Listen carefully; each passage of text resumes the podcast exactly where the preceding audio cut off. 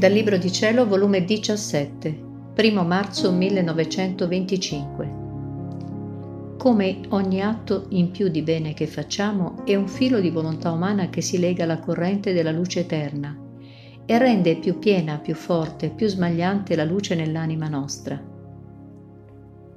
Mi sentivo molto amareggiata per la perdita del mio dolce Gesù. Oh come rimpiango il mio passato quanto la sua amabile presenza rendeva felice la mia povera esistenza.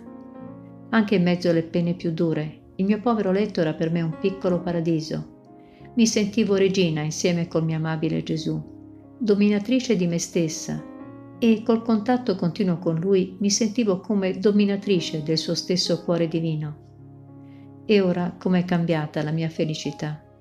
Anzi, ogni volta che lo cerco e non lo trovo, una infelicità mi circonda, mi strappa un tratto di vita, perché solo Gesù è la mia vita e sento più al vivo le pene del mio duro esilio.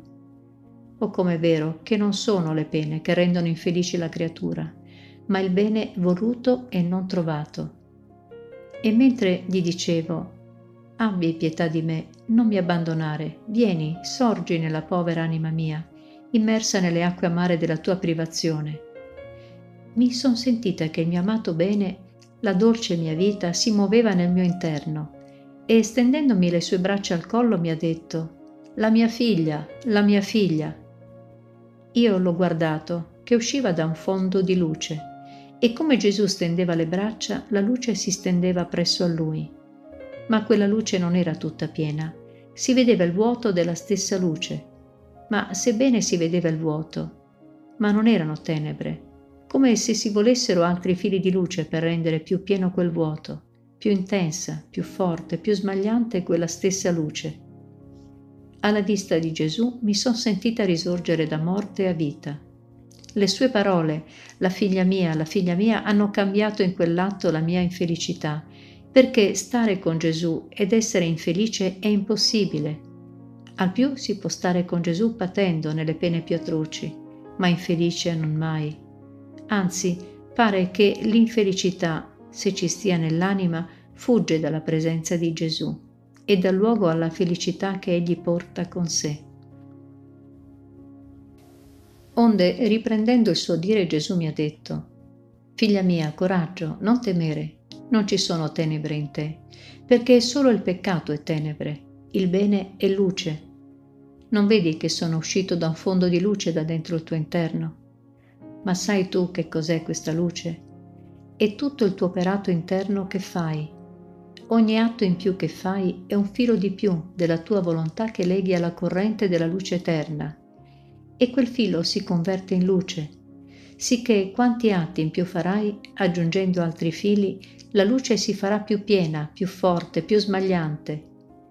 Quindi quello che hai fatto è la luce che vedi, quello che ti resta da fare è il vuoto che vedi nella stessa luce. Ed io vi starò sempre in mezzo a questa luce, non solo per godermela, ma per legare i fili della tua volontà umana con la corrente della luce eterna, perché il principio, il fondo, la corrente della luce sono io. Ma sai tu che cos'è la vera luce? La vera luce è la verità, la verità conosciuta, abbracciata, amata e messa in pratica dall'anima è la vera luce, che la trasforma nella stessa luce e le fa mettere dentro e fuori nuovi e continui parti di luce.